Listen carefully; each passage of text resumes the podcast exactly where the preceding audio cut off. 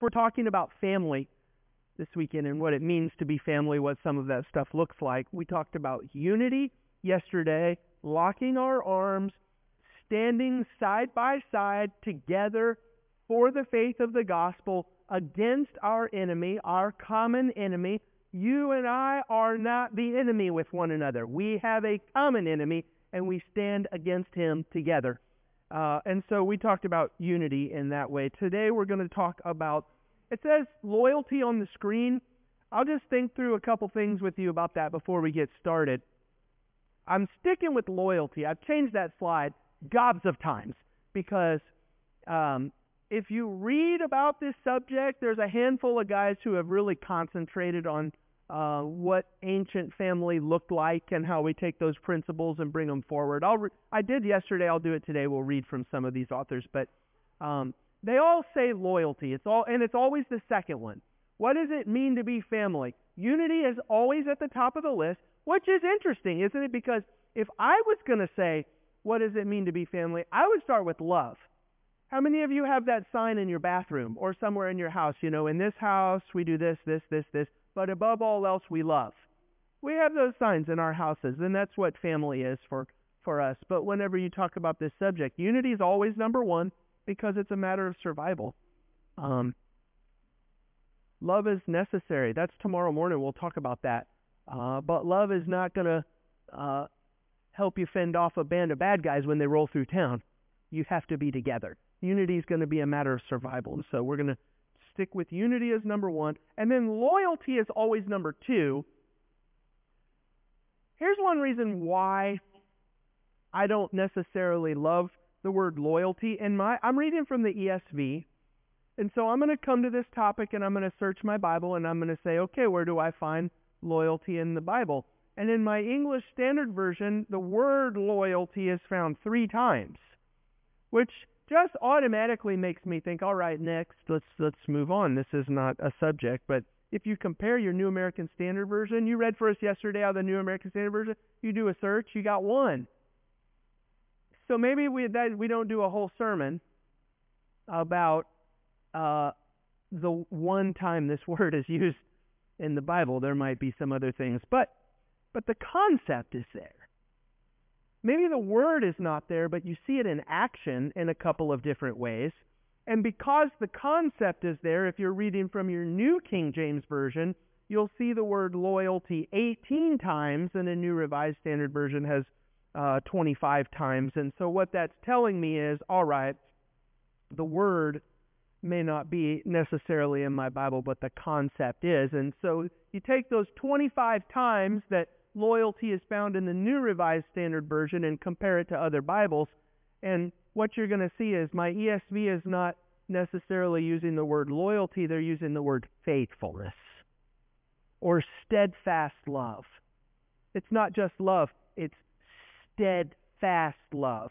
And that, if you just stop for a second and process, that is loyalty. Faithfulness is, I'm sticking with you. That's another word for loyalty. Even if the word is not that.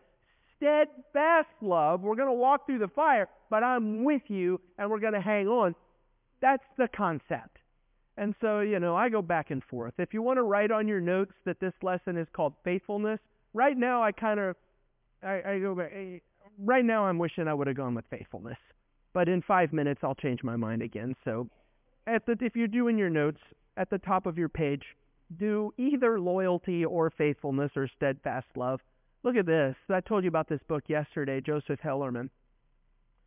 The most treacherous act of human disloyalty in the ancient family was not disloyalty to one's spouse. It was betrayal of one's brother. I remember the first time that I read that page and I thought, I don't like that. If you just give that some thought and think about the implications of what's going on with that, quote, I'm still not sure that I want to lean. I mean, that's not the Bible. Don't regard that as a Bible. That's a man who's writing, and so it should not be regarded as gospel truth. But uh. I, I threw it up there just because I want you to think about it at least. The worst thing a family can possibly do is not be disloyal to one's spouse, but disloyal to one's family. Brother is is the family relationship there. And and I think this is really helpful to get an idea of what's going on with this concept when we talk about faithfulness and loyalty. Uh, if unity is literally a matter of survival, then a betrayal of that unity, a betrayal of trust and loyalty and faithfulness, one of the things that we'll mention in just a second, what are some words that you would use to describe that? A betrayal. Um, one word would be something like treason. And treason is a crime punishable by death in every country because one thing that you cannot have for a family to operate is brothers actively working against, not being loyal, unfaithful to brothers, brothers and sisters, the family not functioning in the way that it's supposed to function.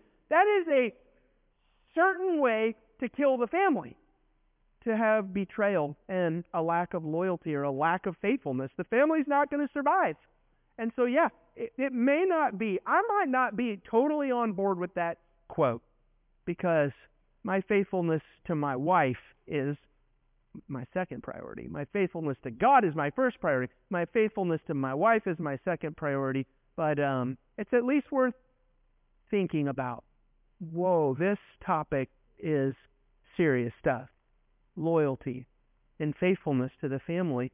And obviously, it's serious stuff because in Exodus 34, this is probably when you say the word faithfulness and especially steadfast love, this is probably one of the passages that comes to the very front of your mind because when God describes himself, God, who are you? Let me tell you who I am by telling you what I am like. One of the things that he says about himself is this concept, either in words or in principle. Starting in verse 6, Exodus 34 and verse 6, the Lord passed before Moses and proclaimed, Yahweh, Yahweh, the Lord, the Lord, my name. Who am I? What am I like? A God merciful and gracious, slow to anger, and abounding in steadfast love and faithfulness. That those words, who is God? What is he like? Steadfast love and faithfulness is this. I'm not going anywhere. That's what it means. I'm with you. Remember when we read through Acts chapter 2 yesterday and I stopped and I was like, that word together, one of the reasons why I'm paying such close attention to that word together is because this stuff is inside of it. I'm, I'm with you. We're together. Steadfast love and faithfulness. That's what God is like. Verse 7 Keeping steadfast love for thousands, forgiving iniquity and transgression and sin. There's no way to be together forever without forgiveness but he will by no means clear the guilty. And so it goes on. I want to show you a couple passages out of Proverbs. I'm going to throw them up on the screen here for you real quick. And I want to I want to tell you this. This is new to me. Whenever I'm going through the scriptures and I'm reading about steadfast love and faithfulness, is are you with me in this one? My head just always goes to God. How many times I am the Lord steadfast love and faithfulness. It goes with God. But look at this. I was reading through these passages not too long ago, and while I was reading, it hit me. This is not a description of who God is. This is a description of what I'm supposed to be. Obviously, because of who God is, but look at this. Read this one with me. Proverbs chapter 3 and verses 3 and 4. Let not steadfast love and faithfulness forsake you. So I told you what I yesterday. I told you what happens to me. Sometimes I read and I'm finished reading, and it's just like I saw the words on the page, but I don't remember. I didn't process nothing like that. But when I stop and I take a look at that text, let not steadfast love and faithfulness forsake you. I think probably if I can look back at the last 20 years of my Christianity or so, every time I've read that, just because steadfast love and faithfulness are so intertwined with who God is in my way of thinking, that this is this is the way that I would read that. Let steadfast love and faithfulness not, not forsake you. And so in my head, what I would process is, uh, stick with God. But that's not what's going on in this proverb. Look at it closely. Let not steadfast love and faithfulness forsake you. You bind them around your neck. Write them on the tablet of your heart so you will find favor and good success in the sight of God and man. You know what that passage is telling us? That same sense of loyalty and steadfast love and faithfulness that God has, that He shows towards the world, that thing, let steadfast love and faithfulness not forsake you. You knew it too. You have a sense of, I'm not going anywhere. You have that sense of loyalty. Watch, you're going to see me do this. I almost did it. I had to stop myself. When I talk about this subject and loyalty, and especially faithfulness, it's associated with this in my head. We're going to, I got you. You got me. And so when I talk about it, this is what God has for us. This is what I have for you. Don't let that, you be that kind of person. In the way that God is that kind of a God, you be that kind of a person. Here's another one, same thing. Psalm 25, verses 8 through 10. Good and upright is the Lord, therefore he instructs sinners in the way. He leads the humble in what is right and teaches the humble his way. All the paths of the Lord are steadfast love and faithfulness. Now, how have you done that in the past? All the paths of the Lord. What, what I would do is I would say, this is what God is like. All the paths of the Lord. This is this is what God does steadfast love and faithfulness. But in the context here, especially following on verse 9, this is what God does. He teaches us, the humble, those who will listen and pay attention to what He said. He teaches us, and then all of the paths that He's shown us and teaches us, all those paths of the Lord are steadfast love and faithfulness for those who keep His covenant and His testimonies. And so this is what I want you to take away. Number one from this part of the lesson is when we talk about loyalty, it's not just one of those really nice things. Oh, I love it when somebody, you know, demonstrates this sense of loyalty and we, we just, you know, we just walk through the fire together and I didn't deserve it, but you stuck with me. It's like, that feels great. I love that. And I want to have that for other people too. It's not just one of those really nice things. You read through these passages and these writers are telling us the same way that God is, that's the way that we're supposed to be to each other. And so this would be a really good time to just process the word loyalty and say, do you have that? Do you have that inside of you, a sense of faithfulness? And you can start with your wife. I hope that the the answer to that question would be absolutely no brainer. I don't have to think about it. You know, we're going to do lots of difficult stuff together, however long the Lord allows us to be married, but I will be faithful to my wife, and my wife will be faithful to me. And so you take that sense of faithfulness, loyalty, the thing that God has given to me, the thing that I share with my wife. Do I have that as a character trait inside of myself that's going to be reflected in my interaction with you? I got you. And I know that you've got me, especially when we need it the most. It's worth thinking about. And immediately, the thing that would pop into my head is okay, so how do I do this? How do I get better about this? What am I supposed to do? What am I not supposed to do? I'm going to turn that off for just a little while. Would you turn in your Bibles with me to Genesis chapter 9? The only way that I know to explain this is by real life examples, good and bad, and by biblical examples, good and bad. So let's start with some biblical examples of what loyalty and steadfast love and faithfulness look like. Genesis chapter 9, we're going to start in verse 20. This is after God has saved Noah and his sons and their families from the flood. They came through the water. Noah planted a vineyard, and, and this story is that he got drunk. And here's what happened after that. Verse 20 Noah began to be a man of the soil, and he planted a vineyard. He drank of the wine and became drunk and lay uncovered in his tent. Okay. My dad made a mistake. And this stinks.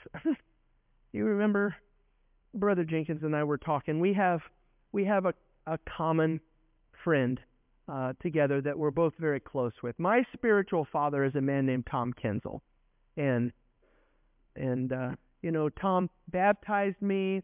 He took me under his wing when I was super rough around the edges, and he loved me and he walked me through the early part of my.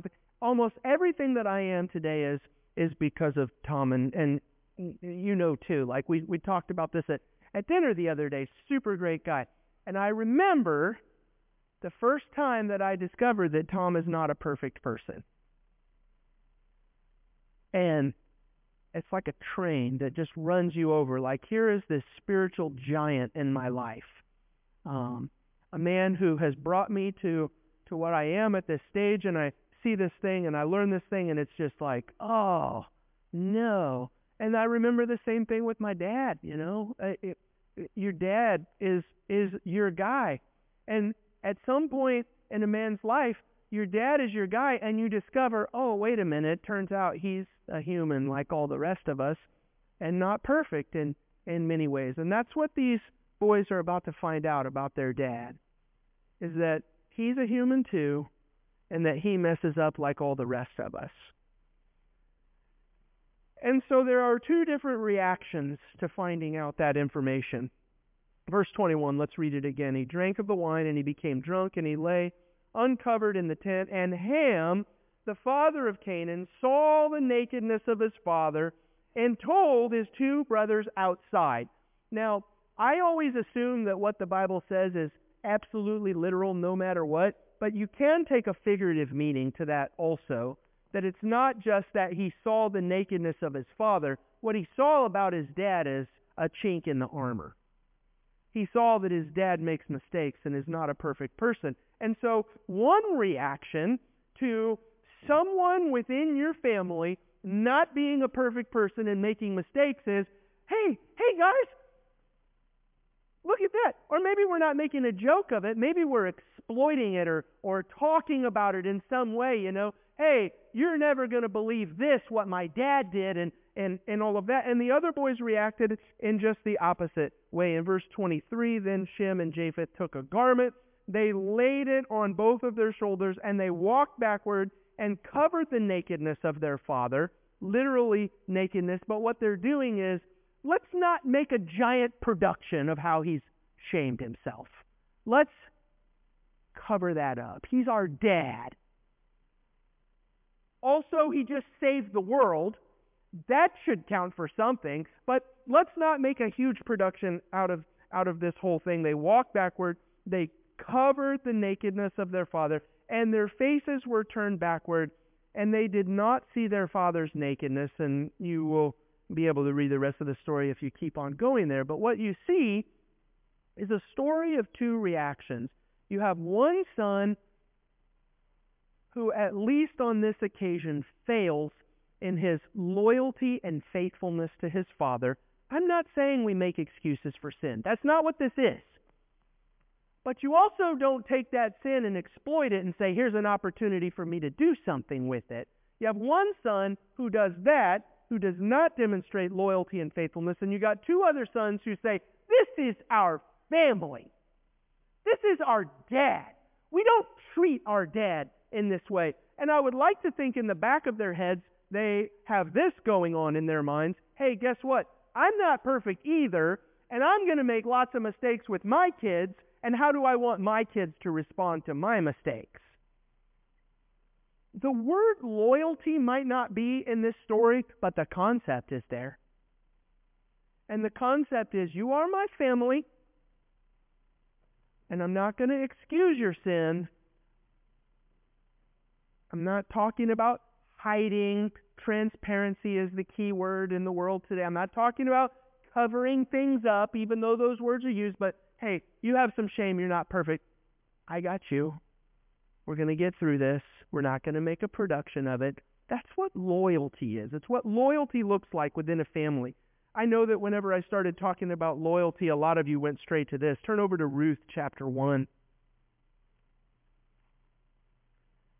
This is really the first one in my in my notes, but I started with Noah and his sons first because chronologically in the in the Bible it comes first, but this is the first one in my notes because this is the one that just when you talk about family loyalty, I'm sticking with you through the hard times, no matter what. I'm not going anywhere. I got you. This is your story. You come to Ruth whenever you want to learn about that. And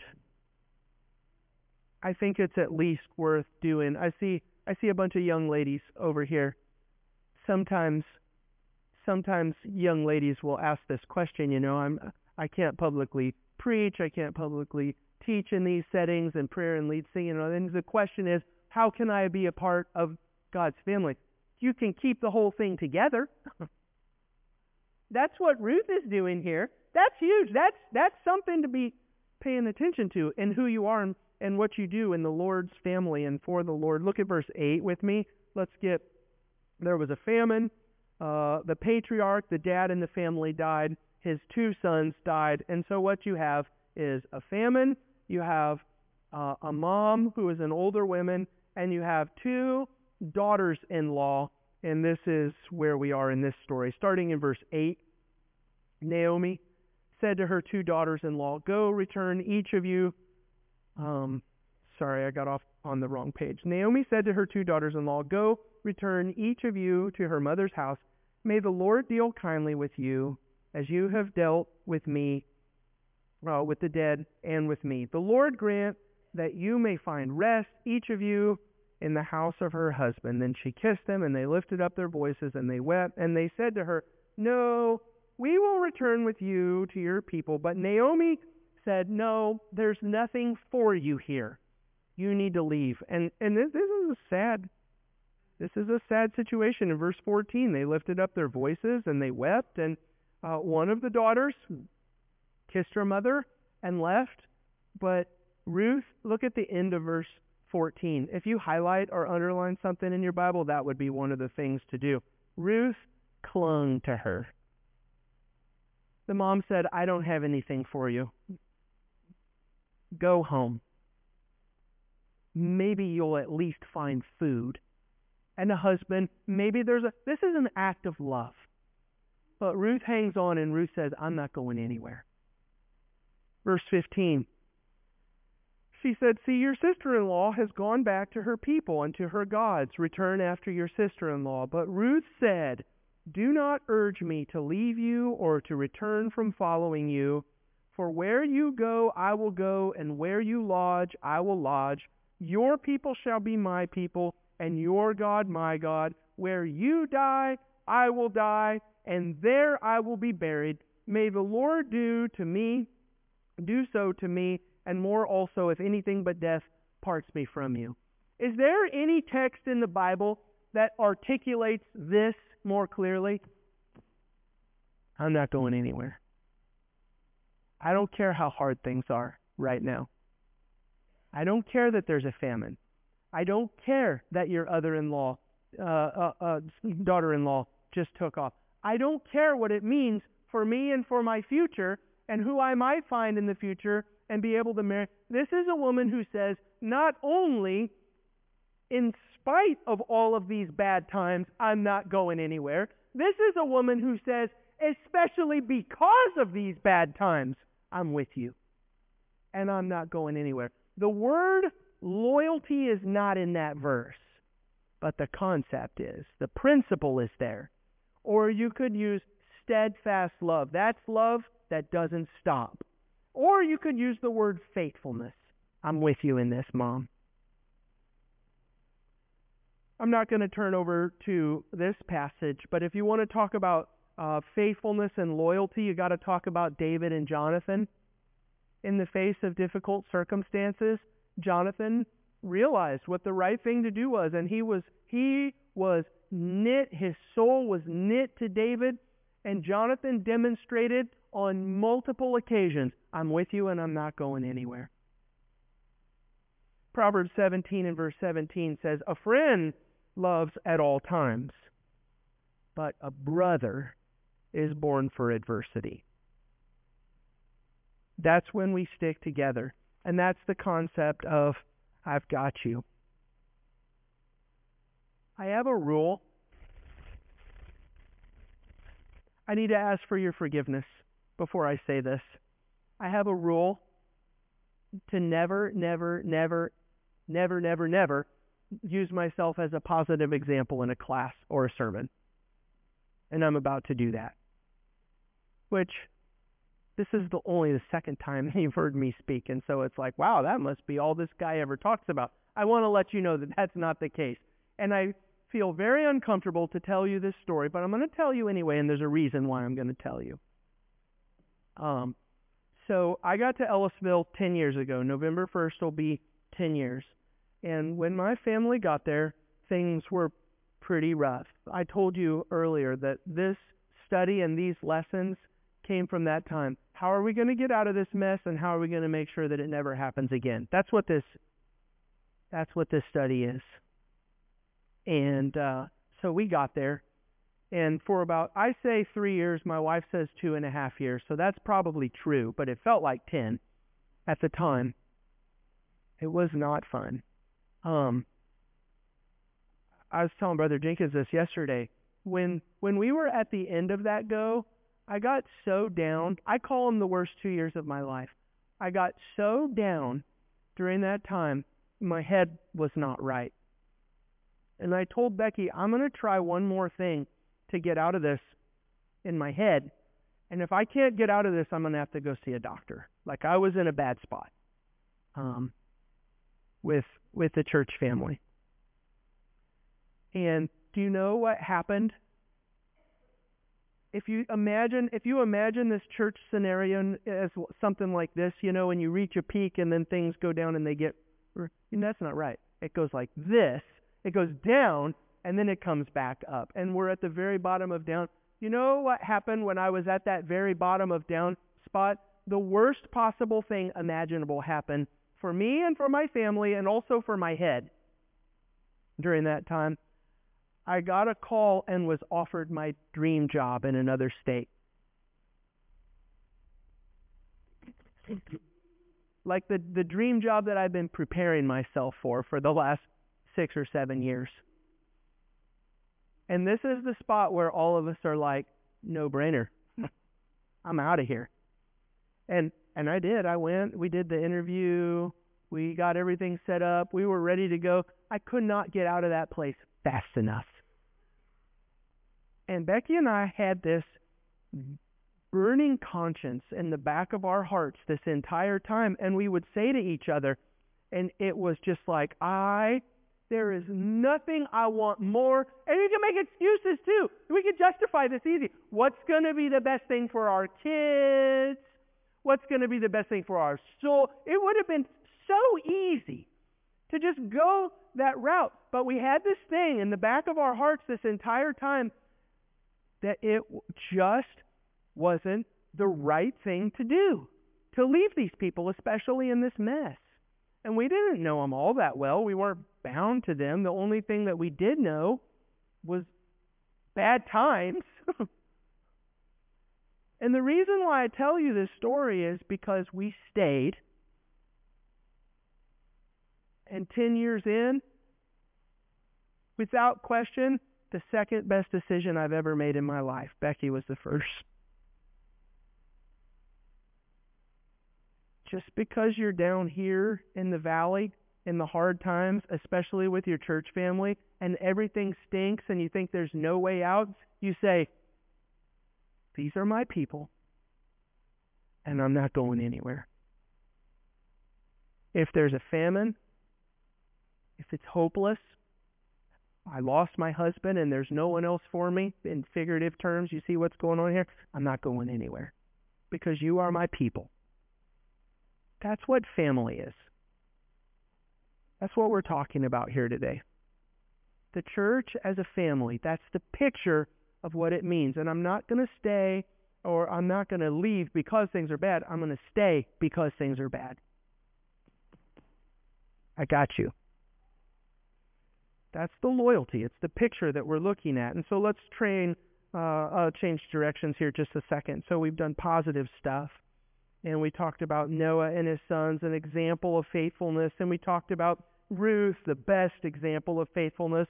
And uh, we talked about David and Jonathan. We talked about a personal example. There's, I would like, so when I preach, I don't preach. Sorry to tell you about this part.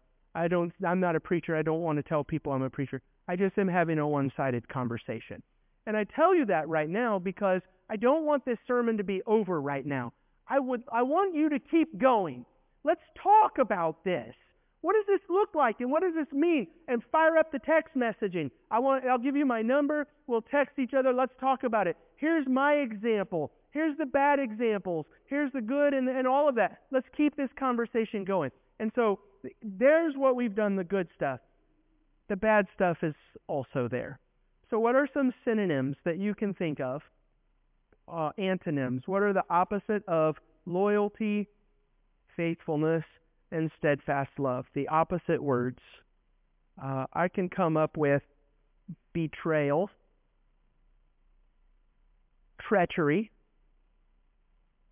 treason. What are the opposite of loyalty and faithfulness? I can think of a bunch of different things. Infidelity in a in a marriage situation. Look at Mark chapter 14 with me. This is the theme in Mark chapter 14. If you read through this this chapter, that's that's like the whole thing that's going on. I have a I have a, a heading right above verse 10 that really sets the stage for this. The heading is Judas betrays Jesus. And every one of us knows that. Oh, yeah, what a bad dude. Like, he turned his back on Christ. Who would do that? Nobody wants to be a Judas. But as you turn through the page, you've got Jesus with his disciples at the Lord's Supper, and he looks at the rest of them and he essentially says, Y'all are going to do it too. Peter, you're going to you're going to deny me. And they don't see it.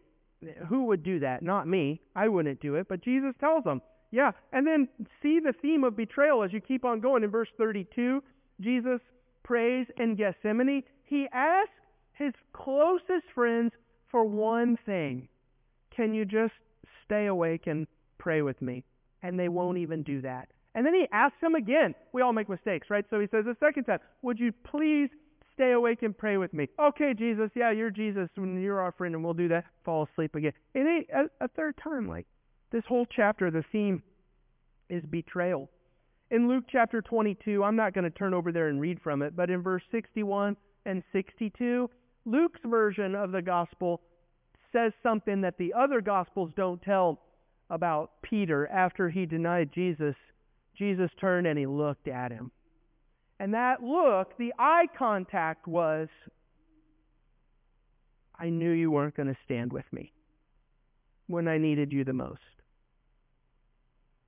And the end of verse 62 says, Peter went out and wept bitterly because it turns out he was Judas too.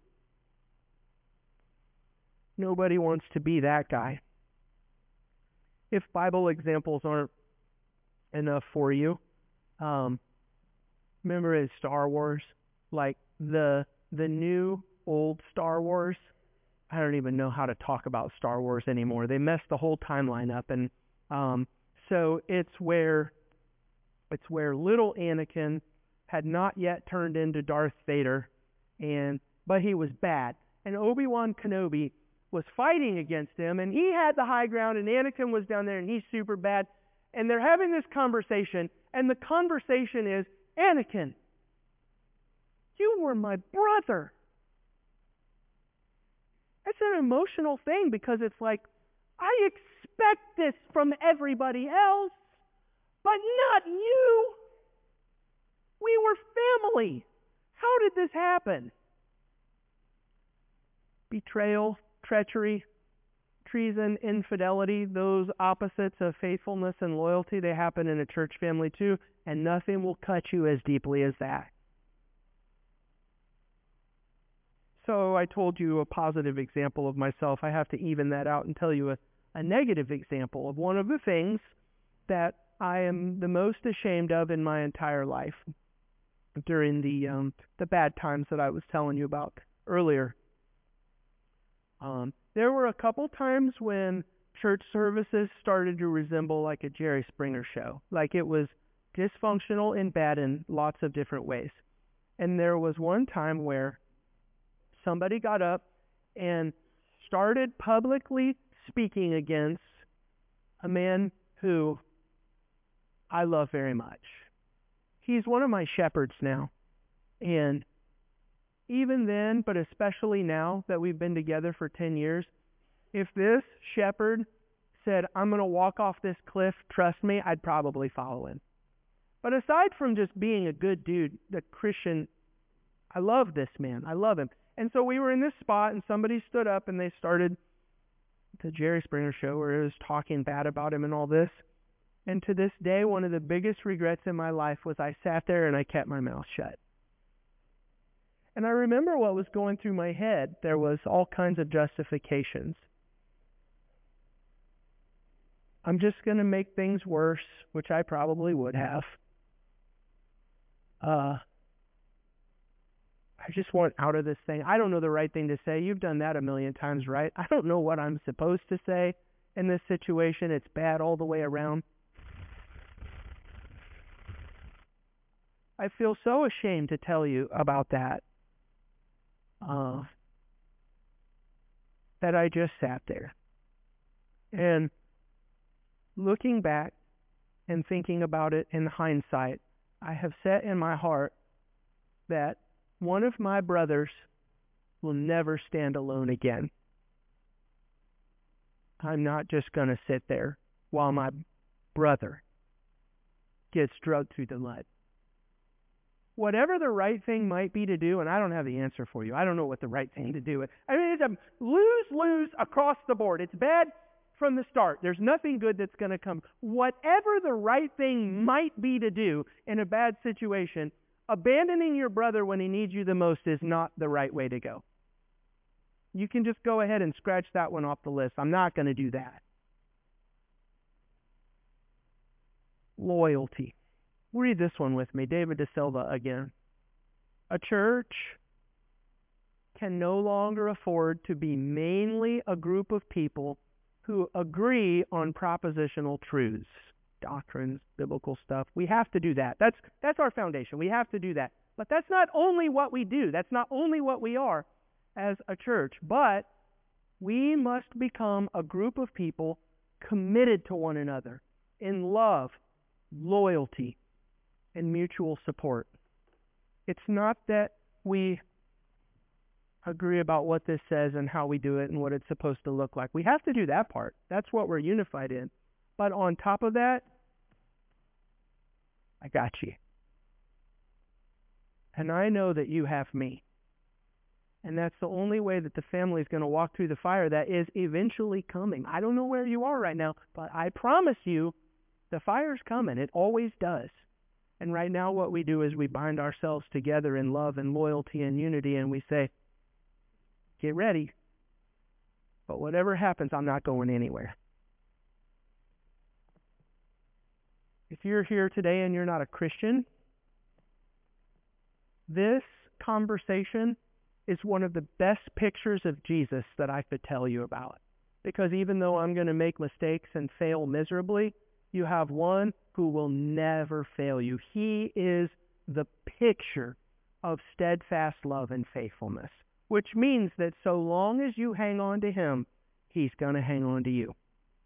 If you know what you need to do, to come to God through Jesus today, or maybe now's not the moment that you walk down here and we talk about it in front of everybody. If you want to talk about it more afterwards, we can find a quiet spot. I'd love to do that today. And maybe it's not me, maybe it's one of the shepherds here or, or somebody else. But don't leave this building without having that conversation. Thank you for connecting with us this morning. We're so thankful that you were able to do that. If you have questions, we'd love to have the opportunity to talk to you you can contact us at www.thebibleway.com or questions at thebibleway.com. Questions at thebibleway.com. We'd love to have you in person. Come if you can. But thank you for connecting with us.